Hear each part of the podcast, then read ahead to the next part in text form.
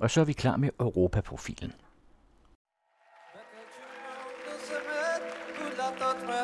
engemet Hogy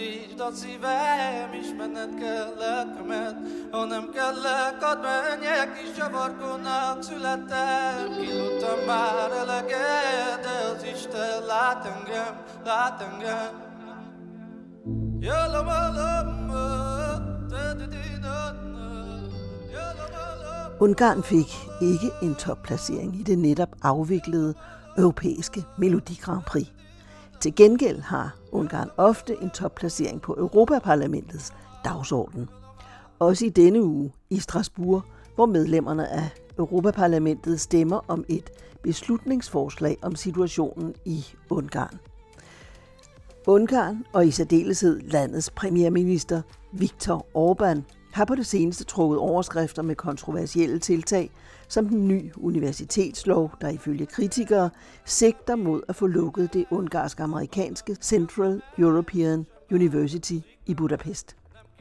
Opstramningen af asyllovgivningen, de nye tiltag mod civilsamfundsorganisationer og regeringens opinionsundersøgelse under overskriften Lad os stoppe Bruxelles. Velkommen til Europa-profilen, som i perioden frem til 1. august 2017 producerer en række programmer under overskriften Europæiske udfordringer fra flygtninge til Brexit. Programmerne bliver produceret med støtte fra Europanævnet. Mit navn er Annette Brun Johansen. Forfatteren, filminstruktøren og oversætteren Peter Esterhaz kender om nogen til Ungarn og Ungarns aktuelle rolle i EU. Jeg taler med ham om lidt, og sidst i udsendelsen kan du høre en kommentar af Ove Weiss om Brexit og Danmarks interesser. Deres udop, udop, 21 ører, så hvad tjekker min mor, der det rykker, fandme meget, du så to, ører, læg 5G, sejtani serű Laktak a nyerekbe, féltem tőle Látszik a szemekbe, a hurim támadnak Sinak a testekbe, hiába is védett ki Méreg a hangszerben nagy tömegeket Itattam át vele, hallod a dallamon Már tudod a nevemet, hosszú az út Sebek a hátamon, Peter Esterhaz, nu er Ungarn er der på dagsordenen i øh, Europaparlamentet. Blandt andet handler det om øh, Central European University i Budapest. Hvad går den historie ud på? ja, uh, hvad går den ud på? Den går ud på, at det er George Soros, mm. der i sin tid uh, grundlagde universitetet og har stiftet et, et fond. Altså en rigmand, som uh, Ja, ja, en uh, milliardær. Ja en ungarsk ja. øh, jødisk øh, milliardær, som bor i Amerika, men er statsborger både i Ungarn og i Amerika. Han grundlagde det i sin tid ved systemskiftet Øh, øh, for at fremme demokrati og de øh, liberale tanker. Er stiftet et, et fond, og så hedder det Central European University. Sagen er, at de rangerer øh, blandt en af de bedste universiteter i verden som bliver søgt af alverdens unge mennesker. Universitetet giver sig et diplom, øh, både et amerikansk og et ungarsk diplom. Og det ungarske universitet giver kun et ungarsk diplom. Det er den ene ting. Så det øh, mener Orbán, at det er unfair konkurrence. Hvad det unfair består i, det ved jeg ikke. Men i hvert fald, bortset fra det, så er der også det, at universitetet fremmer nogle andre værdier. End Orbans? End, eller, eller, eller, øh, det siger han ikke, han siger Ungarns. Mm. Det vil sige en sund national konservatisme, som består i øh, fremme af familien, af kernefamilien, ikke noget med abort, ikke noget med øh, homoseksuelle, ikke noget med kvindebefrielse, alt den slags ting. Det er altså de ungarske værdier? Ja, ja, det, som... det mener han jo. Ja øh, universitetet fremmer disse liberale værdier, og det kan det ikke have. Man kan ikke have et universitet i ens eget land, som underviser efter nogle helt andre principper end landets eget. Hvad er det så især, der provokerer Viktor Orbán i den sammenhæng? Hvad er det i de liberale idéer, han føler sig? Ja, blandt andet det, at han er imod homoseksualitet. Altså at Orbán er imod? Ja, ja. Og han er for kernefamilien, og han er for forbud mod abort og han er imod en hel masse andre ting, øh, som vi i, i, i den såkaldte frie verden øh, har. Han øh, mener, at liberalismen ligger på sit dødsleje. Det er forbi, og der er ingen grund til at øh, fremme dets værdier. Og han glemmer bare i hele, øh, hele pakken, at Ungarn i sin tid blev medlem af EU. Så skrev de altså under på disse værdier. Og det var på baggrund af de værdier, at Ungarn blev medlem af EU og NATO og alt muligt andet. Og det er på grundlag af de værdier, eller varetagelsen af de værdier, at Ungarn har fået en betragtelig økonomisk støtte, ligesom alle de andre østlande i sin tid. Ja, fra EU. Fra EU. Mm. Det glemmer han så i, i farten. Det siger han ikke noget til befolkningen om, at når man rejser rundt i Ungarn, så ser man alle vegne sådan en stor skilte, for det der er renoveret for EU-penge, og det der er bygget for EU-penge, og den vej er lagt øh, for EU-penge, og den bro er bygget for EU-penge. Sådan er det over, over det hele, over hele landet. Og alligevel af en eller anden mærkelig grund, så kan han bilde Ungarn ind, altså øh, i hvert fald nogle Ungarn ind, at øh, EU bekæmper Ungarn. Så han forsøger dybest set at anfægte medlemskabet. Eller ideologi? Nej, han vil meget nødigt blive smidt ud, altså. Det vil han ikke, for det, så, så ryger pengene. Men det gør det jo altså under alle omstændigheder. Om tre år, i 2020, så er det slut med det der øh, midler, udviklingshjælp. Infrastruktur, alt sådan noget. Det er så slut. Og hvad vil så Ungarn leve af, det, det ved jeg sgu ikke. Det ved han heller ikke. Det er jo det, der er problemet.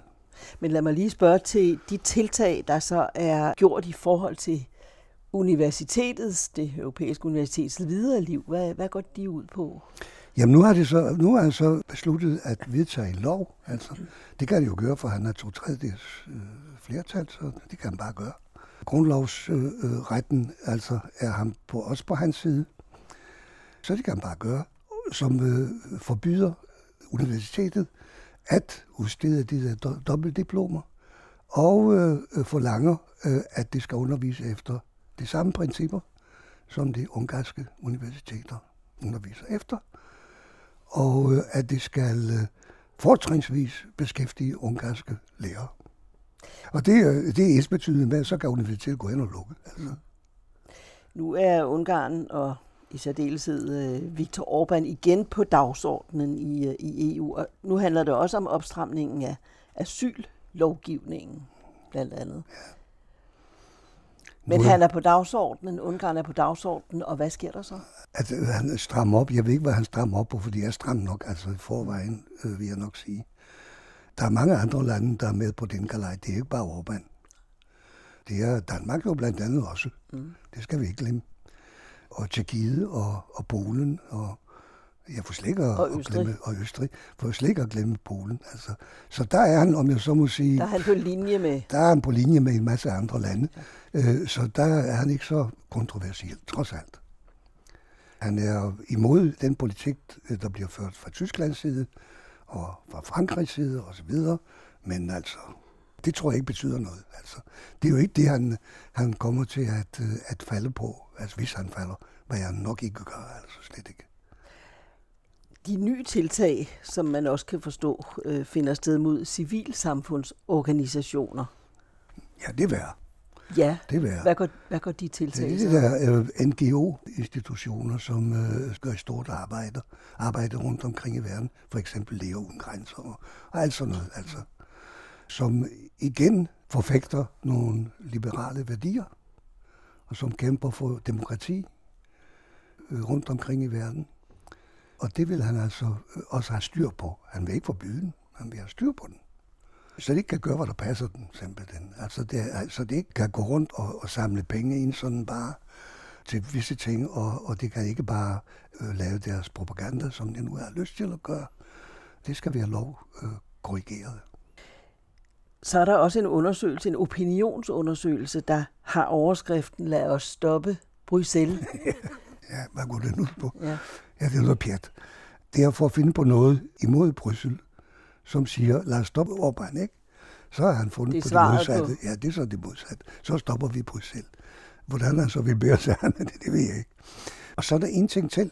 Uh, han er jo med i de der nationalkonservative blok i EU altså som, som ligesom Marie Le Pen og, og Dansk Folkeparti og alt det der. Øh, Morten Messersmith forsvarer Orbán jo dengang han endnu var ved sin fulde fem. Der gjorde han det i hvert fald. Det beskytter ham jo. Altså. Derfor kan han slynge om sig med den slags ting. Altså. Og så har han jo også Brexit-bevægelsen i ryggen eller har haft det. Nu, nu ser det ud til, at øh, englænderne er ved at komme til fornuft, hvad det angår, men nu er det for sent altså. Det var også øh, noget, der, der gav ham vind i sejlen. Altså, ikke? så han har i virkeligheden meningsfælder i ja, Europa? Ja, det har han. Parlamentet? Det er han desværre. Så det, han er ikke sådan en enlig svale, som ikke kan gøre nogen skade. Altså, for det, det kan han, fordi han er sammen med andre øh, større og mægtigere lande, Polen. Altså, det er trods alt 44 millioner, tror jeg nok det er, øh, mennesker. Øh, det er en stor øh, flok inden for EU, som har betydning. Og så længe de driver den politik, de gør, så er, det, så er det fuldstændig på linje med Orbáns. hvad angår asyl og hvad angår de liberale værdier. Problemet er desværre, at øh, Orbán lader sig ikke sådan bare vælte. Det gør han ikke. Dels har han øh, befolkningens støtte, det skal man også tage med en grænsalt, fordi efter de, de valglove, han har vedtaget i sin tid, så er det øh, det system, som man har også i andre lande, der hedder the winner takes it all. Altså det vil sige, uanset hvor mange mennesker, der, der har stemt på ham, øh, så får han alle de andre, som har fået mindre stemmer, det får han op på sin side, og så har han lige pludselig to tredjedels flertal. Ikke? Det er jo meget smart. Så på den måde øh, er han ikke sådan at komme af med. Altså, øh, fordi der er heller ingen opposition, som kan bekæmpe ham. Er der en opposition? Nej, det er der nemlig ikke. Øh, det vil sige, det er der jo, men det er sådan en hel masse forskellige fnider, fnader, som ikke har nogen betydning, ikke nogen politisk slagkraft. Og i stedet for at slå sig sammen og, og sige, nu skal vi altså have orden på det her land, så slås de i, imod hinanden øh, på det bedste, de har lært. Så det kan ikke stille noget op imod ham, øh, og folk kan heller ikke stemme på dem, for der er ikke nogen partier, øh, der, er, der er værd at stemme på. Altså. Det eneste, de kan gøre, enten stemmer de på Orbán, eller også stemmer de på Jobbik, som er måske nu er, eller også så bliver de hjemme. Hvorfor er det den udvikling, det har taget i, i Ungarn efter medlemskabet af Ja, efter, ja, altså det, det har man... Østblokken. Ja, ja opløstes. Ja. Ja, det har en hel del forskellige forklaringer. En enkelt forklaring kan man nok ikke give på den. Man kan sige, at øh, det, at man aldrig nogensinde gjorde op med det regime, der var, altså kommunismen, er medvirkende årsag til, at har gjort befolkningen frustreret. Det var en meget stor frustration for folk at gå ind til øh, forskellige myndigheder og møde de samme mennesker, som i sin tid mishandlede den. Altså, det må være en bizarre oplevelse. Det var den ene ting. Og derefter så tror man, nu kommer EU, så skulle vi, og så vil vi få at se, og så, det skulle nok passe på demokrati og alt det der, og vores frihedsrettigheder. Og hvad gjorde det så? Det gjorde det jo ikke. Altså, EU er magtesløs, viser det sig, i mange forskellige spørgsmål. EU kan øh, henstille øh, til øh, de forskellige lande og gøre dit eller dat. Men landene gør, hvad der passer dem. Det gør Danmark jo også. Er det en skuffelse for dig, altså den udvikling, Ungarn har, har taget? Ja, det er skuffende, men det er ikke en skuffelse for mig, fordi jeg forudså det her. Det må jeg sige. Altså, jeg besidder ikke nogen profetiske evner, men jeg har en uh, forstand, som fortalte mig allerede dengang, at det går ikke fra den ene dag til den anden. Altså. Man kan ikke gøre et land, som ikke har kendt andet end til diktatur, øh, næsten hele sin historie igen, med ganske få års undtagelse. Lige pludselig lavede det om til et øh, liberalt demokrati. Det er simpelthen umuligt. Det kan ikke lade sig gøre. Så det vidste jeg godt, at det øh, bløje tanke. Det var den ene ting. Øh, og den anden ting, som, øh, som skuffede dem også, det var, det var det, at de regnede med, at velstanden kom sammen med alt det andet. Med medlemskaber EU, medlemskaber NATO, medlemskaber alt muligt forskelligt. At så øh, steg velstanden også. Det gjorde den også i begyndelsen, men kun for de få.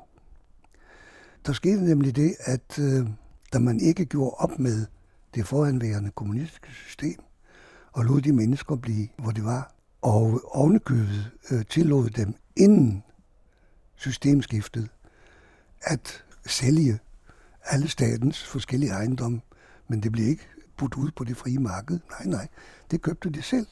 Så de sad med simpelthen, øh, lige pludselig var de ejere af virksomheder og forskellige store ting, ejendomme og hvad ved jeg, øh, som det intet havde med at gøre med, men de havde altså fået det for billige penge, for simpelthen for 25 år en krop her, øh, fik det smidt efter sig. Landets rigdom og ejendom. Så befolkningen som sådan nød ikke godt af det.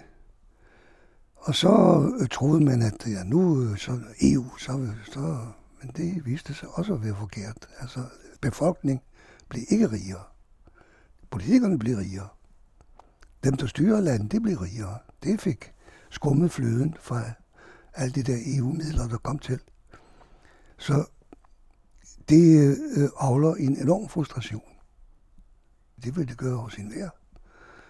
At man øh, ligesom føler sig som Sisyphus, der, der ruller op og bjerget en kæmpe, kæmpe stene. Og lige så snart man kommer op på toppen, så ruller skidtet ned igen. Altså, så må man begynde forfra. Altså, det, det er der ikke nogen mennesker, der kan holde til i længden. Så ja, frustrationen voksede i og med, at øh, politikerne viste sig at være bundkorrupte. Også de socialistiske politikere, der kom lige efter systemskiftet, og lige sådan øh, Fidesz. Det var lige, lige store banditter, alle øh, lige gode om det. Så de kan ikke lade hinanden høre noget som helst, hvad de angår. Nu sagde du, at befolkningen blev fattigere og fattigere ja, og fattigere. Er det en konstant nedadgående ja. spiral? Ja, og efterhånden kan man ikke komme længere ned. Altså. Så forbitrelsen er stor. Så derfor er der sådan en stor tilslutning til sådan en som Jobbik, som ved sidste valg har fået øh, bare 20 procent. Som er hvilken slags politiker? Fascist. Fascistisk parti. Åbent vedkende sig fascismen. Det er ligesom øh, under Hitler. Altså, Tyskland var simpelthen på røven efter første verdenskrig, for at sige det rent ud. Ikke? Der var depression, og der var alt muligt. Ikke?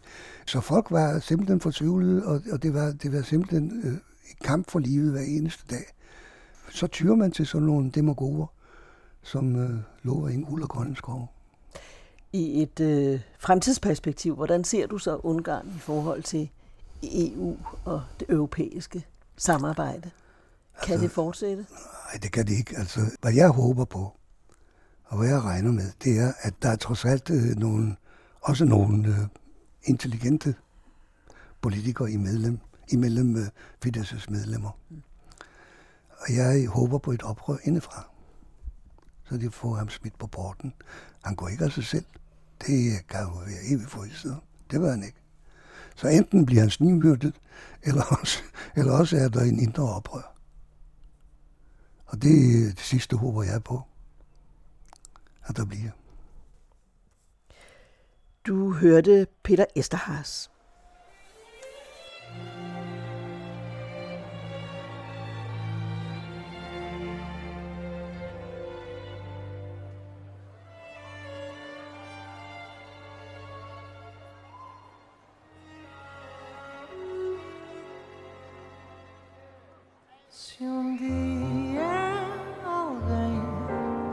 Perguntar por mim, diz que vivi para te amar.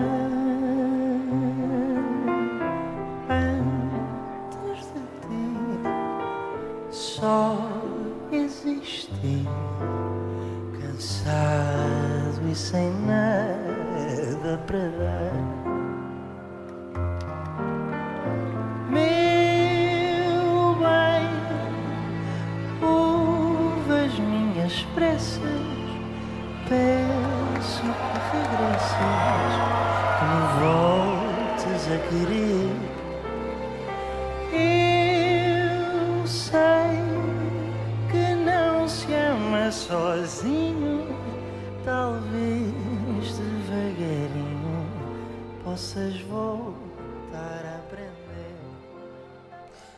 2017 er europæisk skæbneår, og især præsidentvalget i Frankrig for nylig blev anset for helt afgørende for EU's fremtid.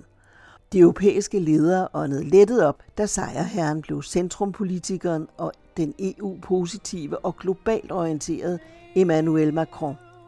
Modkandidaten, EU-modstanderen Marine Le Pen, ville have sigtet direkte mod et fransk Frexit, blandt andet for at lukke de franske grænser effektivt af for flygtninge og migrantstrømmen mod Europa. Men ikke kun det franske valg har handlet om EU-flygtninge og migranter. Det gælder også valget i Storbritannien den 8. juni, der bliver en blanding af et ordinært parlamentsvalg og afstemning nummer to om Brexit. Ove Weiss reflekterer over Brexit og Danmarks interesser. Hvor man vender sig ved kølediskene i supermarkedskæden Sainsbury eller i discountkæden Tesco, som leverer en tredjedel af britternes koloniale forbrug, som det hed engang, eller man foretrækker den mere Irma-agtige fødevareafdeling i et af Marks og Spencers varehuse, støder man på lurmærket smør, Danish butter og på Danish bacon. For nok er det smukke britiske landskab vidtstrakt med gamle herresæder som midtpunkt, ligesom i Barnabys karikerede Midsommer. Men nedenunder er landbrugsjorden sjældent af bedste kvalitet, og blandt andet derfor har britterne gennem generationer foretrukket danske landbrugsprodukter, især til deres berømmede breakfast. Også selvom de er dyrere end UK's egne. Og her er tale om ægte danske eksportvarer i modsætning til Danish pastry, dansk vinerbrød, som gennemgående er mere eller mindre vellykkede efterligninger, der med falsk varebetegnelse fremstilles i britternes egne bagerier. Storbritannien er Danmarks fjerde største eksportmarked efter Tyskland, USA og Sverige. Seneste tal fra Danmarks Statistik viser, at den samlede eksport til Storbritannien af varer og, det skal medtages, tjenester, i 2016 udgjorde 77,5 milliard kroner. Selve vareeksporten er på ca. 40 milliarder kroner årligt, hvoraf fødevareeksporten tegner sig for ca. en tredjedel. Aktuelle tal siger 12,9 milliard, med en beskæftigelse uden for selve landbruget, altså i følgeindustrien, på ca. 13.000 ansatte. Skulle Brexit-forhandlingerne i Bruxelles gå i hårdknude inden toårsfristens udløb i 2019, ja, så frygter landbrugstoppen herhjemme, at tollen stiger til 30-40 procent.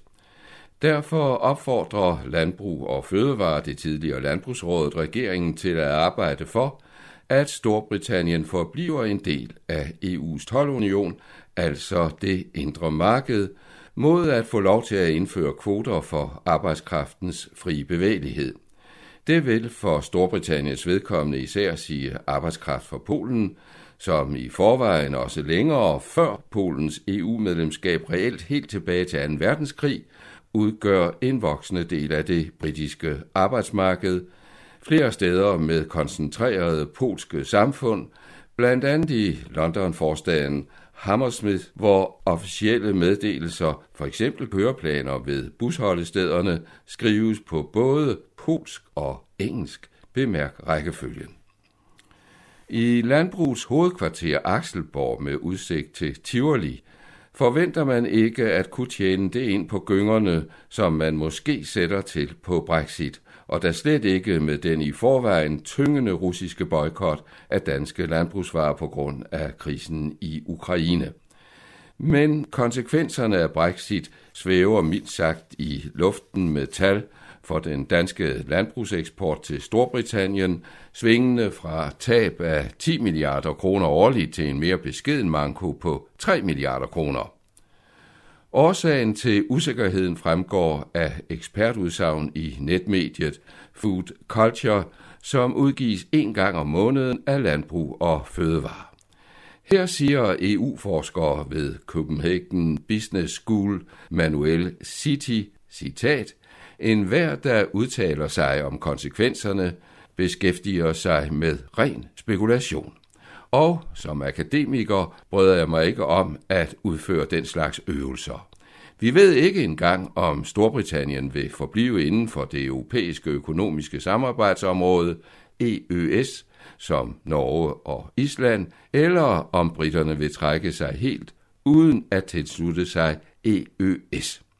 Jan Høst er seniorrådgiver ved Tænketanken Europa, i fællesskab finansieret af arbejdsgiverne og lønmodtagerne i jern- og metalindustrien, mener ikke, at Storbritannien kan forblive i EU's indre marked, citat, Ledende politikere i Brexit-kampagnen har sagt, at Brexit betyder ud af EU's indre marked.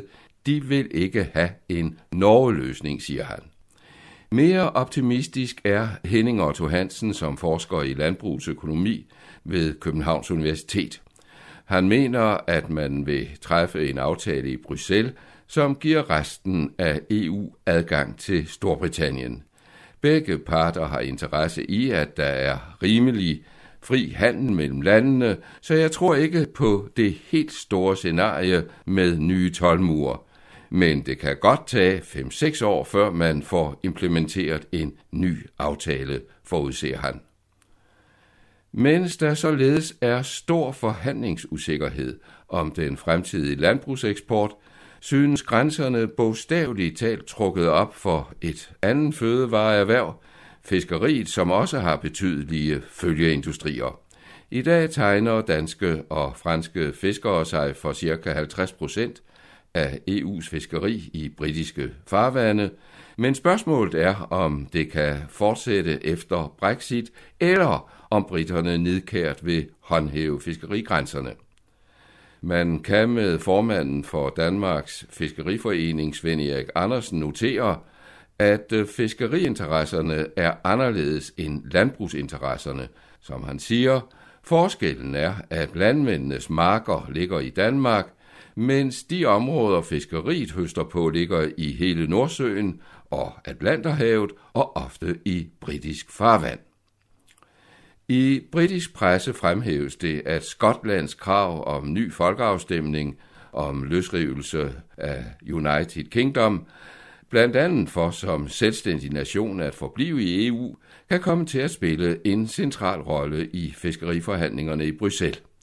Et andet forhold, som tæller i dansk fiskeris favør, er, at 7-8 andre EU-lande også har fiskeriinteresser tæt på Storbritannien, om end ikke i samme omfang som Danmark og Frankrig, og at der derfor skulle være større forståelse blandt de 27 EU-lande for at finde en mindelig ordning med britterne. Under alle omstændigheder har regeringen, ikke mindst med sigte på landbrug og fiskeriet, lavet et setup med medarbejdere fra ministerierne, som konstant følger forhandlingerne, først og fremmest i fødevaresektoren. Og mens vi nu er ved bordets glæder, byder konsekvenserne af Brexit på en kuriositet, der også kan tolkes som nemesis for britternes stejlhed og, med nogen hævde, arrogance i Bruxelles-forhandlingerne, anført af hardcore Brexit-minister David Davis. Den populære mørke irske øl, Guinness, bliver nemlig meget dyrere, hvis eller når Storbritannien forlader EU. Siden midten af 1800-tallet er Guinness blevet brygget i Irlands hovedstad Dublin, for derefter at blive tappet og pakket i Belfast i Nordirland, og derpå returneret til Dublin. Med Irlands fortsatte medlemskab af EU og Storbritanniens inklusive Nordirlands udtræden af unionen, vil Guinness skulle passere en mulig høj tolvmur hele to gange. Man kan så spørge med tanker på Brexits mulige benspænd for dele af dansk eksport, er der, der slet ingen lyspunkter for den hjemlige økonomi ved Storbritanniens udmeldelse. Jo, muligvis, for Danmark har i konkurrence med Holland, Italien, Finland, Spanien, Sverige, Frankrig og Polen lagt billet ind på at få det europæiske lægemiddelagentur EMA til København. EMA blev oprettet i 1995 og har hovedsæde i London. Og selvom førnævnte David Davis ultimativt forlanger, at EMA forbliver i Storbritannien, også efter Brexit, kan det med stor sikkerhed siges, at her må UK strække våben. Med et årligt budget på 2,2 milliarder kroner beskæftiger agenturet ca. 900 medarbejdere og har 3.000 eksperter løsere tilknyttet. Det har siden oprettelsen godkendt ca. 1.100 medicinalprodukter, og hvert år mødes de ansatte i værtsbyen med 36.000 EU-kolleger fra Lægemiddelstyrelsen, de mødes med forskere og med repræsentanter for medicinalindustrien.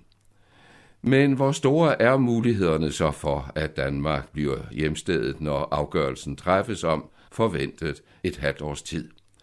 Her vil det naturligvis vægte, at Øresundsregionen gennem årene har udviklet sig til en slags Medico Valley. Danmark eksporterer årligt for omkring 90 milliarder kroner inden for det, der kaldes life science-området, og beskæftiger alene her i landet omkring 36.000 mennesker, anført af virksomheder som Lundbæk, Koloplast, Leo Pharma og ikke mindst Novo Nordisk. Så det er helt naturligt, at regeringen har peget på den tidligere topdirektør i Novo Nordisk, Lars Rebien Sørensen, som den dag i disse måneder rejser rundt i EU-landene for at overbevise både politikere og sit eget omfattende netværk om, at København er det rette sted at placere EMA. Som koncernchef i verdens største insulinvirksomhed og to gange kort som verdens bedste administrerende direktør, står der stor respekt om Rebien Sørensen internationalt. Selv fremhæver han et, som han siger, fantastisk og sprudlende akademisk miljø inden for life science i København, som vil kunne understøtte EMA, som har det overordnede ansvar for, at nye lægemidler bliver godkendt og kontrolleret på et EU-marked med over 500 millioner mulige brugere. Du hørte politisk kommentator Ove Weiss, der i samarbejde med Jørgen Johansen og mig, Annette Brun Johansen, står for redaktionen af Europaprofilen. Programmerne produceres med støtte fra Europanævnet.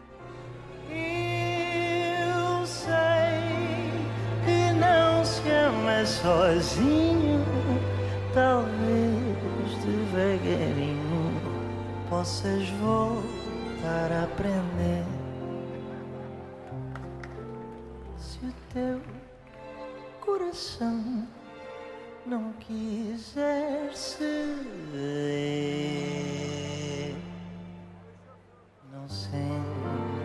paixão, não quiser sofrer, sem fazer planos do que virá depois. O meu coração pode amar pelos